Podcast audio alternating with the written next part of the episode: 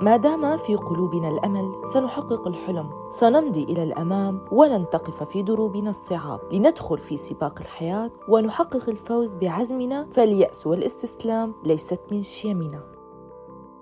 محارب السرطان حمد. بحلقة اليوم رح تكون حكايته عن محاربته للسرطان بالعراق. بالنسبة له محاربة الوضع الحالي ببلاده الحبيبة العراق وجع أكبر وأهم من السرطان. اسمي حمد من العراق محارب للسرطان عمري 19 سنة. كيف بلشت الحكاية؟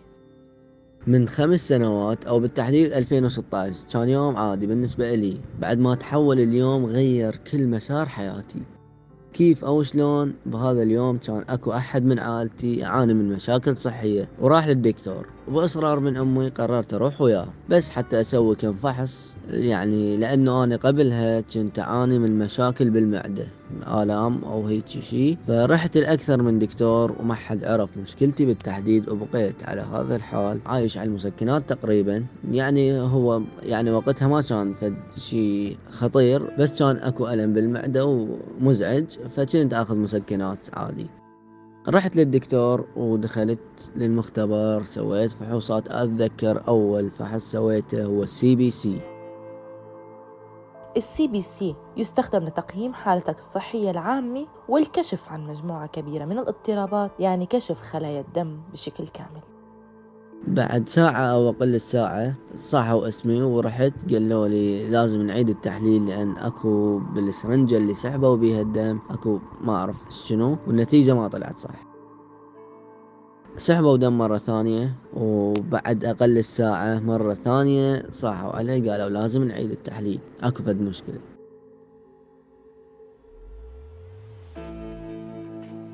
سحبوا دم مرة ثالثة.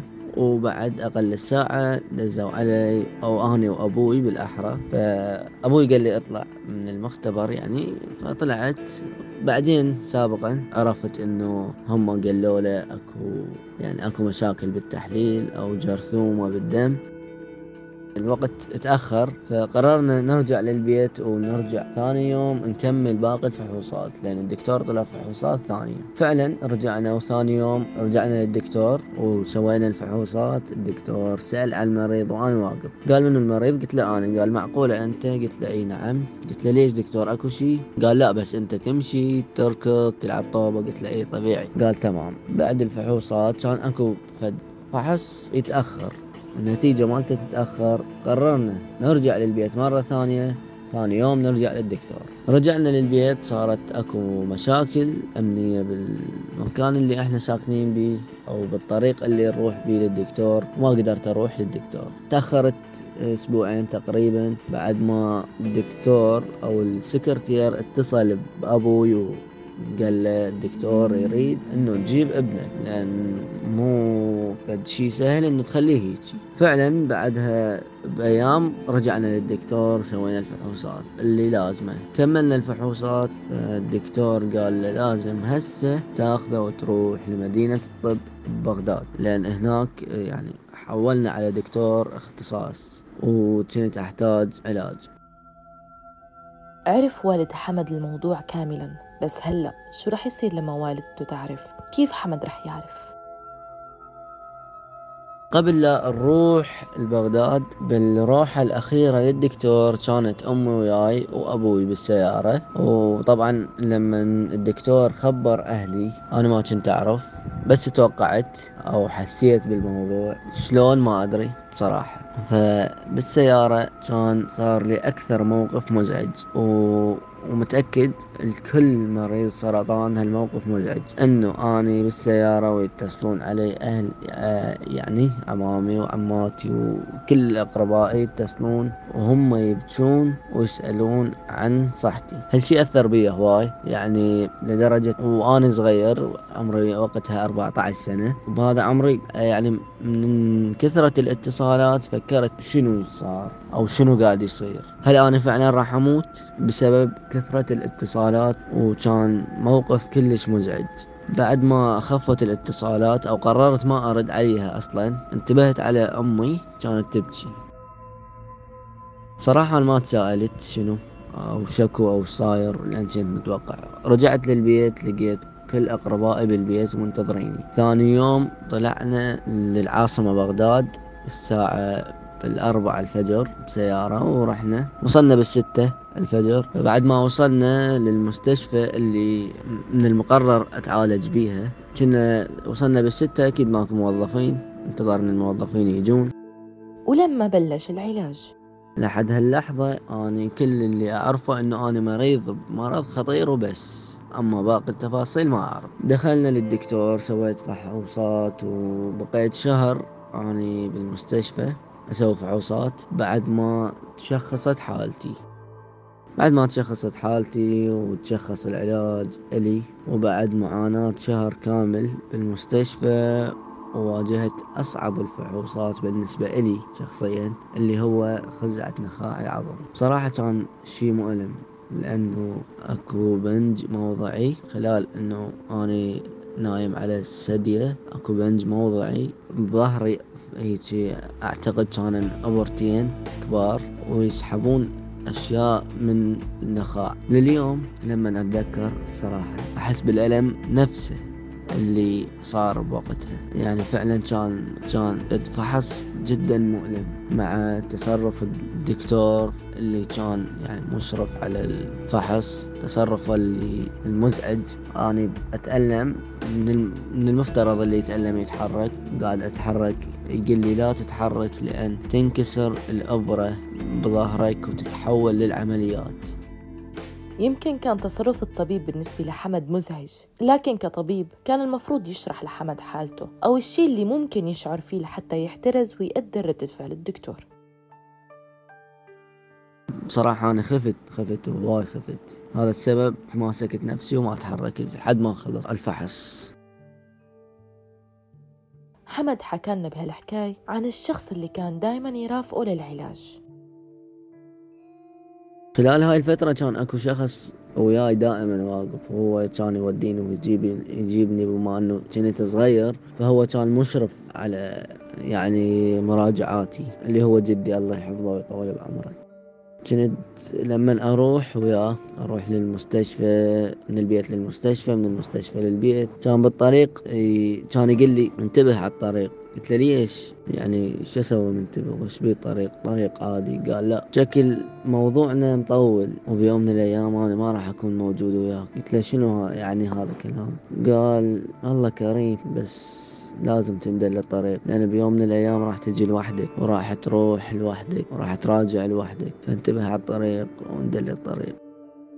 فعلا بيوم من الأيام قمت أروح وأجي لوحدي بسبب أنه هو كبر بالعمر وتعب وأنا بديت أندل وأعتمد على نفسي فضل من الله. كنت كل شهر أروح للمستشفى أسوي فحوصات تحاليل وأستلم علاجي كانت أيام صعبة بصراحة. الحمد لله تعدينا كل الأيام الصعبة. لكن بقت هواي يعني ذكريات ومواقف وهواي تعلمت أشياء من خلال تجربتي ويا السرطان. عن الوضع في العراق شو حكى لنا حمد؟ فاجأت لما دخلت للمستشفى بالشهر الأول. بالتحديد الشهر الأول الشهر الخامس من سنة 2016 تفاجأت بالمستشفى وكمية الأوساخ اللي بيها. تفاجأت من الطابق السابع اللي بمدينة الطب في بغداد. تفاجأت من كمية الإهمال اللي بيه هو الطابق المقرر لأمراض سرطان الدم هو اللي اللي إحنا نرقد به الطابق السابع كان جدا مهمل لدرجة إنه اللي ياخذ جرعة كيمياوي كان ينام بالممر وياخذها بسبب ماكو أماكن. أو المفروض لو على حسابه الخاص أو ماكو. خلص الطابق السابع نام بالممر وأخذ الكيمياوي مالتك. رغم هذا كنت قاعد أخلي كانولة بإيدي الدكتور يخليلي كان أكو ولد يمي ما عنده شعر. أنا ما كنت أعرف يعني كل هاي التفاصيل ما عنده شعر. وقاعد ياخذ جرعة. أنا ما كنت أعرف إنه هاي جرعة. كان لونها أحمر أو وردي أو هيك شي ومسلفنة بس مبين سألته شنو هذا؟ قال هذا عصير فراولة. يعني رغم الألم مال الكيمياوي ورغم المعاناة اللي هو بيها رغم سوء المستشفى هو يعني شلون أقدر يقول؟ أقدر أقول هو عادي قوي. رغم كل هذا هو قوي. وما قال لي كيمياوي ما قال لي ما وصف لي شعوره هو ياخذ الجرعة. رغم أنه بعدين عرفت شنو الألم شنو. يعني وكأنه تيزاب يدخل للجسم هاي الجرعة. لكن هو كل هذا خلاه على صفحة وما قدر يخوفني أو يعطيني طاقة سلبية. الروح الحلوة اللي كانت مرافقة هالمحارب اللي صادفوا حمد كانت سبب لأنه حمد أو أي شخص آخر ينسى الوضع اللي هني فيه بوصفه للكيماوي بعصير الفراولة. خلال فترة العلاج خلال مشاهدتي لسوء المستشفى حاولت وأنا صغير قدر الإمكان إنه أقدم أقل شي ممكن أقدر عليه لأي مريض.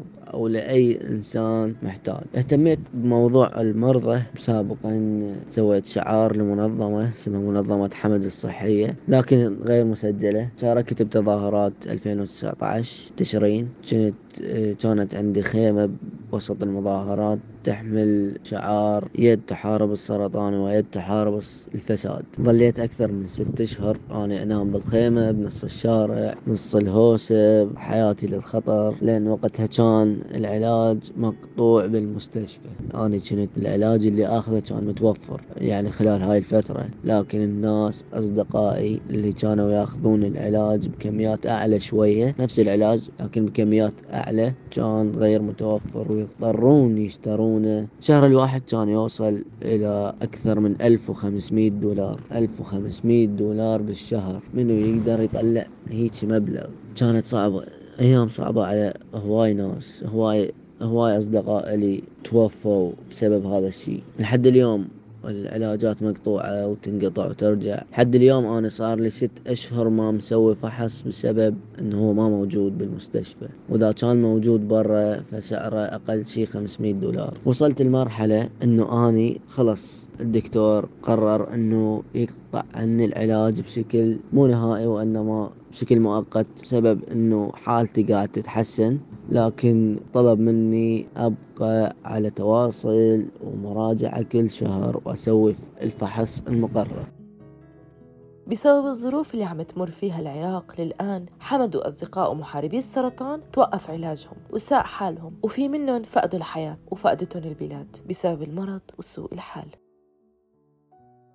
مرات أتخيل أو أتوقع أنه كل هاي المعاناة معاناة الخمس سنين اللي فاتت والمحاربة ويا السرطان أو محاربتي للسرطان راح تكون اليوم أو باكر بلا جدوى لأنه أنا اليوم ما أعرف شنو حالتي يعني لأن ما أقدر أسوي التحليل.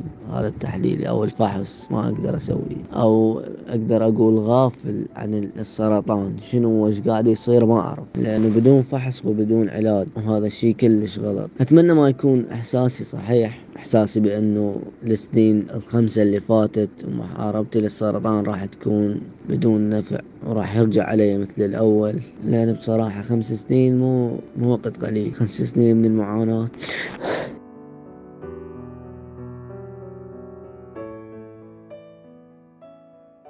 حمد صدقني هالشي اللي قدمته لأصدقائك ولنفسك ولحياتك وإنجازاتك بتكفي وبتوفي. في كتير ناس فقدوا حياتهم وهني مو مقدمين شي. حياتنا فانية. السرطان مو السبب الرئيسي للموت لأنه هذا قدر ومكتوب. الموت حق لكن السرطان أو غيره لازم يكونوا السبب لحتى نحارب ونضل عايشين لحتى نحقق وننجز شي بحياتنا. والأمل لازم يضل ملازمنا بالرغم من كل الظروف اللي بتحاوطنا. ما أقدر أقول هاي الخمس سنين ضاعت من حياتي لكن أقدر أقول أسوأ خمس سنين مع أنه كانت بيها أيام حلوة تعرفت بيها على ناس وقدرت أقدم ولو شي بسيط للناس من خلال المظاهرات قدرت أنه من خلال خيمتي قدرت أجمع تبرعات وطبعا الفضل مو لي فضل للناس اللي تبرعت. قدرت أجمع هاي التبرعات واشتري بها علاجات وانطيها الناس المحتاجة. وراها فترة الدكتور قال لي حالتك تحسنت ووقفت العلاج. فجاب بالي إنه فعلا شنو تزرع تحصد. والله ما ينسى عبده. والحمد لله والشكر. صحيح انت اعتبرتهم أسوأ خمس سنين بس بالنسبة لإلي ولمستمعي الحلقة قدرنا نسمع ونعرف عن نص الكاس المليان. في مين يذكرك بالخير بالرغم من كل شي صعب ومر عم بمر فيه أي إنسان. رسالة المحاربين السرطان بشكل عام شوف يا حبيبي بيوم من الأيام الدكتورة لزمت الكبسول مالتي العلاج قالت لي شوف يا محمد قلت لها اي دكتورة؟ قالت شوف شنو هذا العلاج أو هذا الشيء اللي بإيدي. قلت لها نعم شوفه قال شنو؟ قلت لها كبسول. قالت أنت غلطان يا محمد هذا مو كبسول. قلت لها لا شنو؟ قالت هذا حياتك. قلت لها شلون يعني؟ قالت هذا الكبسول بيومين يومين ما تاخذه بشكل متواصل أنت راح تموت. قلت لها هيك مرة واحدة. قالت اي للأسف اي قلت لها إلى متى أبقى هيك؟ قالت لحد آخر يوم بعمري. أنا متأكد من نفسي أنه هذا العلاج ما راح يبقى وياي لآخر يوم من عمري. لكن ردت أثبت للكل أنه كلام الدكتورة مو صحيح. ما أقول كلامها بكل شيء مو صحيح ولا تأخذونه بجدية. أنا أخذت كلامها بجدية لفترة وفعلا ما قدرت أعوف العلاج ليوم واحد. ما فوتت علاجي ولا مرة. والتزمت بشكل يعني مية بالمية باللي قالت لي عليه الدكتورة أو الدكتور. التزمت. لكن فكرة إنه هذا العلاج يبقى وياي لآخر عمري بصراحة ما ما تقبلتها. لهالسبب قررت أحسن من نفسي وألتزم بال... باللي حكاه الدكتور أو الدكتورة بكامل تفاصيله حتى أتغلب على المرض. عن طريق العلاج اللي كتبه الدكتور أو وصفه الدكتور عن طريق الحالة النفسية والمحاربة. محاربتي للسرطان لمدة خمس سنين كانت محاربة شرسة جدا. الحالة النفسية وحبنا للحياة أهم بكتير من العلاج نفسه. علاج بدون أمل ما بيكمل. تمسكنا باليوم وبكرة وبعده. هو سلاحنا الحقيقي للحياة. حمد بالرغم من كلام الأطباء القاسي له لكن قدر يتكون هالحب وهالأمل وهالقوة بداخله. ليتغلب على السرطان. هاي كانت حلقتي لليوم من بودكاست حكايتي مع السرطان. أنا غيداء مراد آغا كنت معكم بالإعداد والتقديم. استنونا بأمل جديد وحكاية جديدة وإنجازات عظيمة. سلام!